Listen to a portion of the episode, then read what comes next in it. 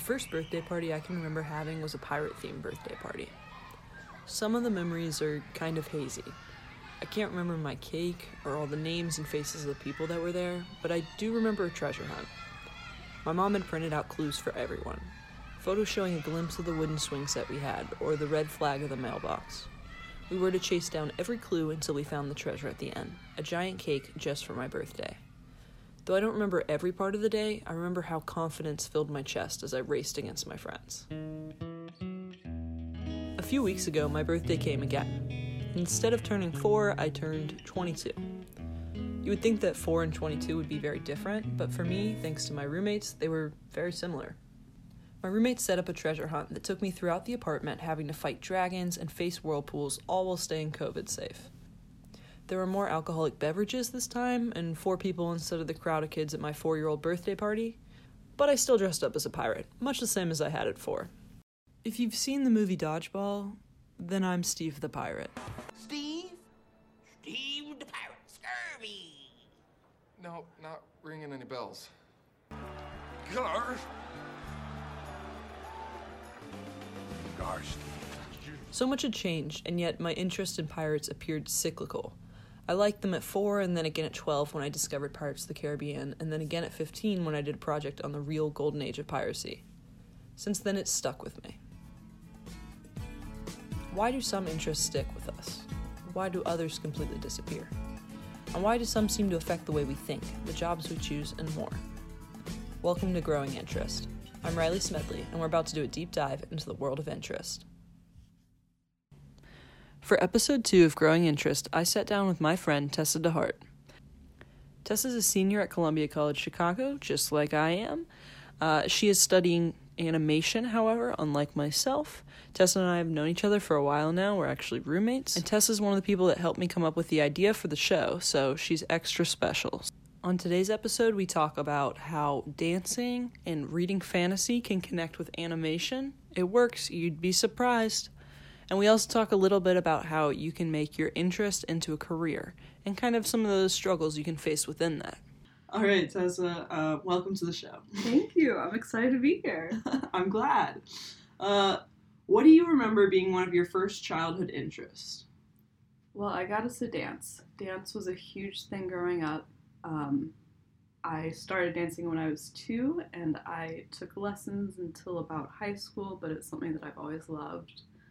Um, I mean, you know me. I've always been obsessed with dragons and fantasy and like reading and stories and stuff as well. What kind of dance were you into? Did you have like a specific genre? I don't know if genre is the right word. you know, and I feel like I should know if that's the right word. I guess I would say style, um, but I would say ballet is definitely what I did the most. And when I was younger, I was definitely like, I'm gonna grow up and be a ballerina little did I know you really have to start that really early and like really work hard to get to that level. Um, but ballet was definitely a huge part of my life. Um, I did a lot of different styles growing up as well, including jazz, tap, and flamenco. Um, but ballet was always kind of like my base and what I was getting back to. But I also just, you know, at a party, at a dance, I'll dance whatever. I just like to move. So Yeah. That's good. That's fun. Yeah. Um, I didn't know you did flamenco. I I'd never heard that. Yeah. It only I did it for a full year with like a specific flamenco teacher. Um, I regret kind I regret quitting it, but the shoes that we wore, I got a lot of blisters when I first started, and I was at an age where I was like, "This is not okay, I'm not doing it." But um, as I grew up, like I really kind of wish I stuck with it because I do think that type of dance really helped me um, learn how to be more confident and uh, move my body in a certain way. And we also danced with castanets, so it was kind of um, a combination of music, which is another thing I love, and dance at the same time, which was cool. That is really cool. Yeah um, switching to fantasy, like what what got you into fantasy? Like, is do you remember a certain book or a certain movie that you were like, oh, this is it? Ooh, that's a good question. Um, it's hard for me to pin down a specific book or series or anything. I would definitely say like Harry Potter's one I remember. Um, that was definitely a series that I read with my mom growing up, like practicing reading out loud and things like that but a huge part of my life was going to the library every two weeks and picking out books, returning the ones I had just gotten. Um, and I just fell in love with fantasy. Um, it was always where I'd go to. I think I really loved like just how different the stories could be, but they could all be fantasy. Um, you could have different creatures, like I mean, you know me again, dragons. I think they're super cool. I think um, I love fantasy that involves mythology from um, wherever like region the story's in. So like all the Rick Riordan books, the um, Percy Jackson, blah, Kane Chronicles, um, and all of that, where like they bring in the um, ancient mythology. Um, so I kind of I love history of old stories and making those old stories new is I think kind of where my love of fantasy comes from. Yeah, uh, that's a super interesting idea. I also you mentioned going to the library. I remember going to the library and checking out. I was also a big fantasy fan, and I would check out all kinds of different stuff. But I also remember specifically how to draw dragon books. oh my god, yes, yes. I mean, and art is a has been a huge part of my life as well. Um, when I was two, my birthday party was an art gallery for my family of my finger paintings. That's Um, so cool. I was quite talented. I'm joking, of course, but like it was art has always been a huge thing in my life. So I do think fantasy gave me um, like an outlet to kind of draw and have new ideas for um, these different stories that I'd like. I could come up with these new drawings. Yeah, that's a that's a. I love how with I feel like for me when I can draw, then I can create all these like crazy things in my mind on Right, paper, Right. which I think is really yeah. really cool in fantasy definitely. So if you compare that to now, what would you say? What are some of your main interests? Do you feel like some of those stuck? Do you feel like you have some new things? Well, I would say that both dance and like reading and fantasy are things I still absolutely love. I just don't necessarily have time for because I've added so many other interests to my life as I've grown up. Um, like you mentioned, I'm an animation major, so I definitely think that, um, I mean, as much as it's a career I want to go into, animation is definitely something that I love and I think is super fun and unique. Um, I've loved learning the entire process. So I would just say making animated films would definitely be a new interest of mine.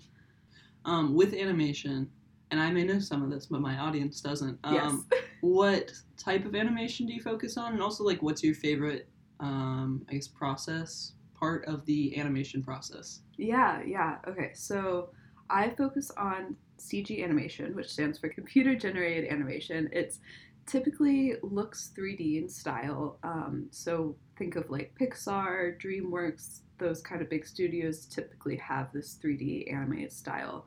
Um, and I like the earlier part of the process rather than the end. Um, I am really into storyboarding and uh, kind of drawing out the story beats as they happen and deciding what are the main poses that the characters need to hit at a specific point, um, as well as physically animating the characters. Um, and again, focusing on those key poses, key story moments. Um, but yeah, so storyboarding and animation, like the actual animating, I would say. And I think that I definitely lean more towards the front end of the process because if I were to watch a film I worked on and I say it was in charge of like the final textures or like cleaning up the animation and I saw a mistake, I think I'd go crazy. That's fair. I probably would too. Especially like animations can take so long. Oh yeah, yeah, Um, definitely. No, that's totally reasonable. Um, I'm glad that you are validating that experience. I haven't even gone through it, and I'm like, oh no, I would be crazy. Yes.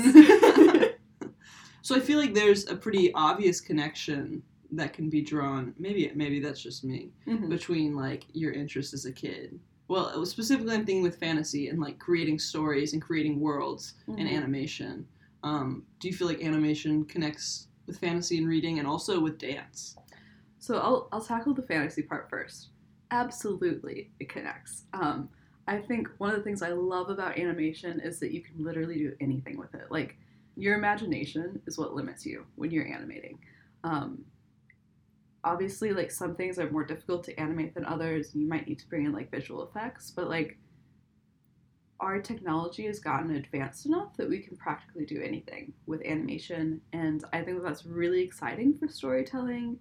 And I think that lately animation is like being realized that it's not just used for comedic or family um, aimed things. It can also be used for a lot of different genres and tell a lot of different variety of stories. So i think that animation is really fun in that way and absolutely connects to the whole fantasy element and um, just telling stories in general. And you know leaning on the dragons a bit it's hard to get a dragon for live action if you're not going to animate it. Excellent point. it's really they're hard to hire. Uh, Expensive, exactly. expensive actors. yeah, there's only a few of them out there, you know. So, um, yeah. So I think that like my interest in like that mythology, that like, um, and like the stories that come from it, I think having animation as an outlet to really create that world and those creatures is like super exciting for me.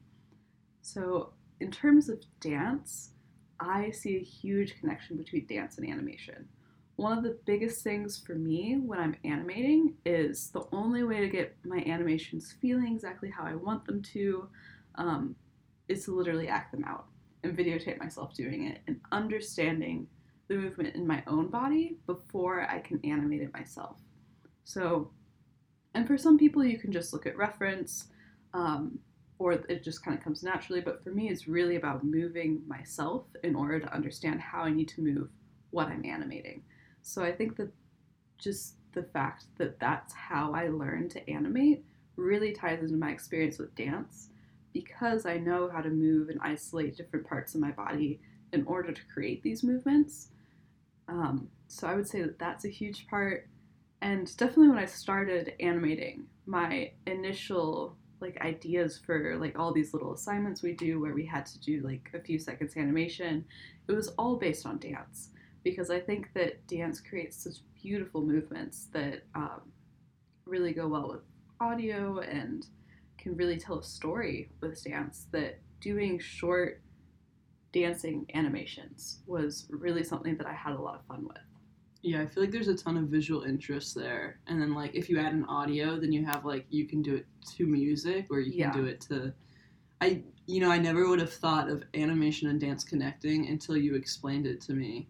Now- yeah and, and now I'm like, oh, that's obvious. Of course it connects. right But I would never have gotten it. yeah, and dance itself is a form of storytelling. Like, um, if you go see a ballet, like ballets are stories that are just being danced out, Right. and dance is all about like showing emotions you're feeling and really moving through that. And so, dance connects just as easily for me as fantasy and books because it is a form of storytelling, and it already connects to animation in that it's a movement-based form of storytelling. I'm also even thinking like I think um, with anything that's on stage, sometimes your movements have to be like bigger, more expressive Oh, movements. absolutely. Which I feel like could translate really well. Yeah, yeah. I will say one of the things I ran into when I was first animating, um, I did some. I did a class where I did some 2D animating, which is literally drawing every single frame. It was a drawing-based class, so we weren't doing any of the um, like little quick shortcuts that they have nowadays to make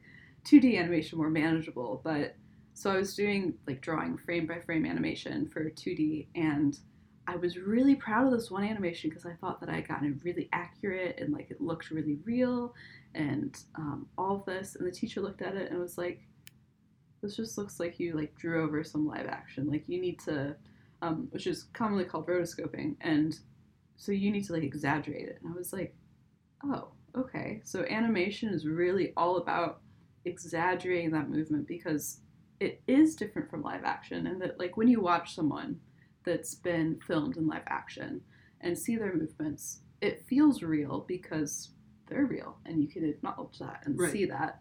But with animated um, things, like when you see an animated character or anything animated, you know it's not real. Like your brain is telling you this is a artistic, like this is a um, caricature of something real. And so their movements need to be exaggerated in order for you to have that same like visceral reaction to the movement as well. Yeah, that's really interesting. Yeah. That makes me makes me think, especially somebody more from the. I mean, I really do nonfiction work now, but who has been more in the live action narrative kind of side. We're going to take a quick pause from our conversation to do a quick episode article. Our episode article this week comes from Medium.com and is by Remy Franklin. The article is on Should You Follow Your Passion When Choosing a Career? I think it goes really well with the conversation that we have this week, and it talks a lot about where passion and career intersect and where they may not. Give it a read. The link will be in the description on Apple Podcasts. Now, back to the interview. With animation being one of your big interests, one of your passions, um, like I'm a documentary student and I love documentary. I would definitely say it's one of my interests and one of the things I really care about. Um, but also, it's sometimes work. Yes. Yes. do you feel like that run? Do you run into problems with that? Do you does that come up? Yeah, it definitely comes up. Um, I would say that the way that I kind of manage it, or the way that I feel about it, and like how that changes, is that animation I find super interesting and super fun. Um, but of course, it's a very time intensive process. You have to do a lot of passes to make the animation look better. So if it's something that I'm going over over and over again, that like I'm going to look at a thousand times or more, prob- maybe not that many, but like hundreds of times, I'm looking at this animation, doing very very tiny tweaks. Um, it can get a little tedious, and that's definitely frustrating if I'm not really really passionate about what I'm working on. Um, and that definitely plays into how I feel about my work there have definitely been classes in animation where I have just not been motivated to do the assignments. Like I would do the first pass and be like, okay, that's it. I don't want to touch it again. Um, so I definitely think that's something I struggle with, in that um, if I am not super passionate about it, I will struggle to be motivated to do it all the time, and it will feel more like work. Um, and so right now I'm in a class where we are actually producing an animated film, and we'll have one by the end of the semester, which is super exciting. Um, Do you know where it's going to show? You could you could flex. well, um, the IAM department is going to screen it at Manifest, so keep an eye out for that. It's going to be super fun. Um, so working on that, I've been able to be really engaged because um, I helped create the story. Like I was there when the character was developed, and all these really like exciting things about it. Like I'm just so like dedicated to this project and like so involved. I am excited about it. Like I can always be passionate when I'm working on it. But I know that like when I'm actually in the industry, I'm not always going to feel that way. And even in this film, like there are some shots that I'm like, I get that this is important for the story, but it's kind of boring to animate.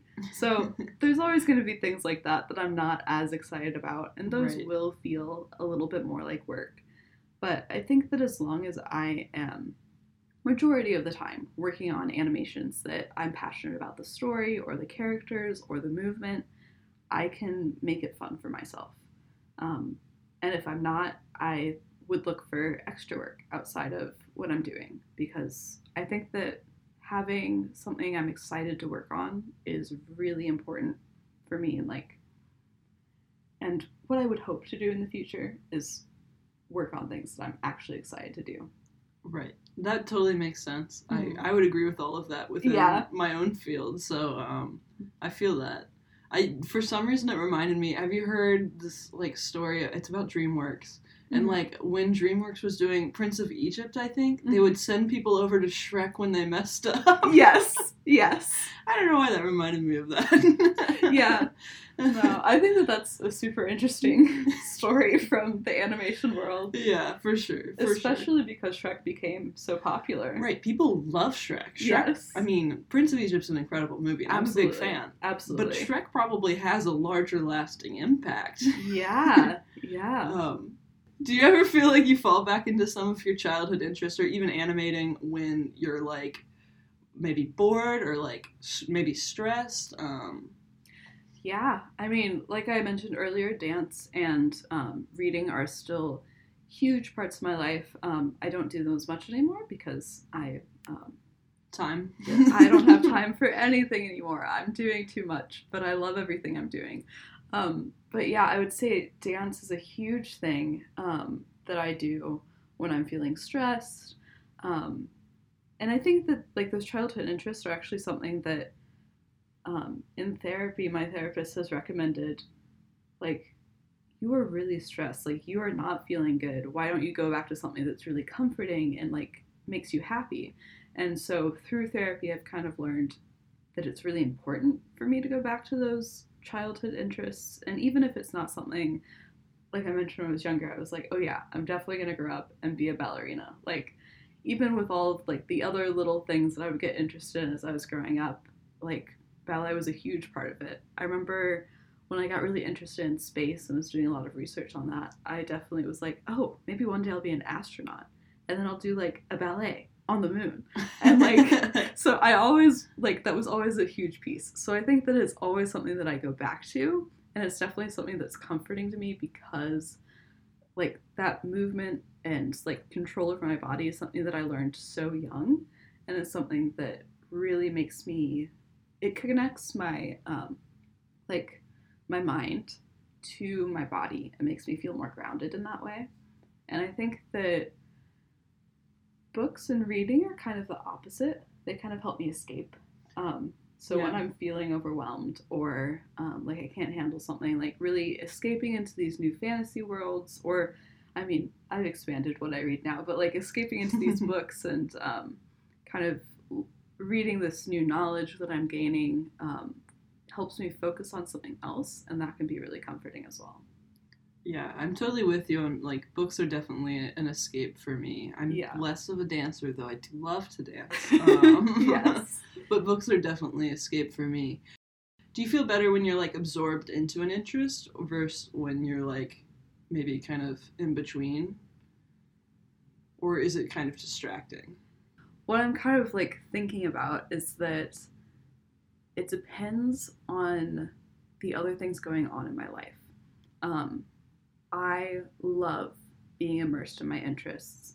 Like if there's a dance that maybe like a, re- a song that I've really gotten into, and I've decided, oh, I want to choreograph a little dance to this. Like I get really obsessed with that, and I will really put a lot of time into that. If there's a book I'm reading, I will like just fall into that world, create a lot of art about it, constantly be reading, especially if it's a series. Like Mm-hmm. I got to get to the next book. Like right. yeah, all that stuff. So I love being immersed in that. When I'm working on an animated project, like I get so excited about it and I just want to work on it until it's done. Like I want to reach that finish point. I want to learn as much as I can and really dive into that. And I think that I can feel really happy and fulfilled and excited when I'm working on that unless I have other important things going on in my life. And that's kind of where I hit a moment where I need to find a way to go into my interest and come out easily. And that's usually pretty difficult for me. Usually, when I'm interested in something, it's like this 100% all the time Right. until I'm like fed up with it. Like, Yeah. I just need to focus on this one thing. Um, but like if I have other really important assignments that I need to do, like I'm getting a programming minor, so like I really love programming, but it's not something that I get as passionate about. Um, the logic comes kind of easy to me, but it's not something that I'm obsessed about in the same way that I am animation. Yeah. So, but it's also important for me to learn those skills. So it is definitely hard. Like if I have a programming assignment, but I'm working on my animated film, to step out of that animated story world and go back to the um, programming or any of my other classes, or I mean, even grocery shopping can feel like a chore if I'm really focused on something that I'm excited about. Yeah. No, I definitely I feel that. I feel like I get very consumed by my interest. Yeah. And usually schoolwork is where I'm like, oh, oh, I need to do that. I forgot I need to do some schoolwork. right right i would say that i love being in my interest and it's and i don't mind not being like i don't mind that in between stage hmm what i really mind is when i am immersed in that interest and then something gets in my way like how dare you i wanted to focus on this Right, and you have to get dragged out of it.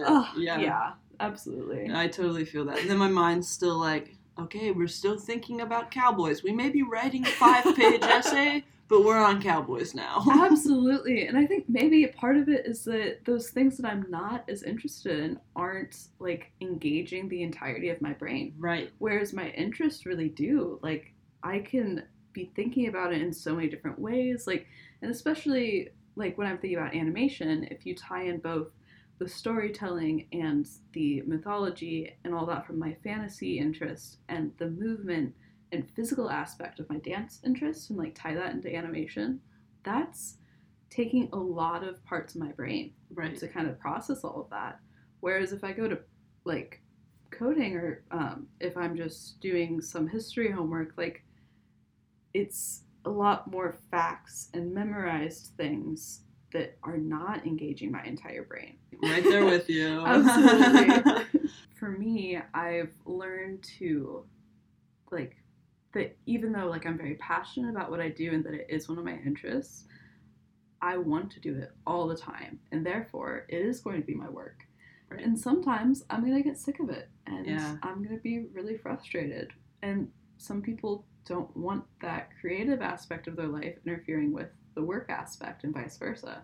So, yeah, I think it depends on what you're willing to be your work and willing to be your own personal stuff. yes, I've definitely thought a lot about that. I think that is a real challenge for people to figure out. Right.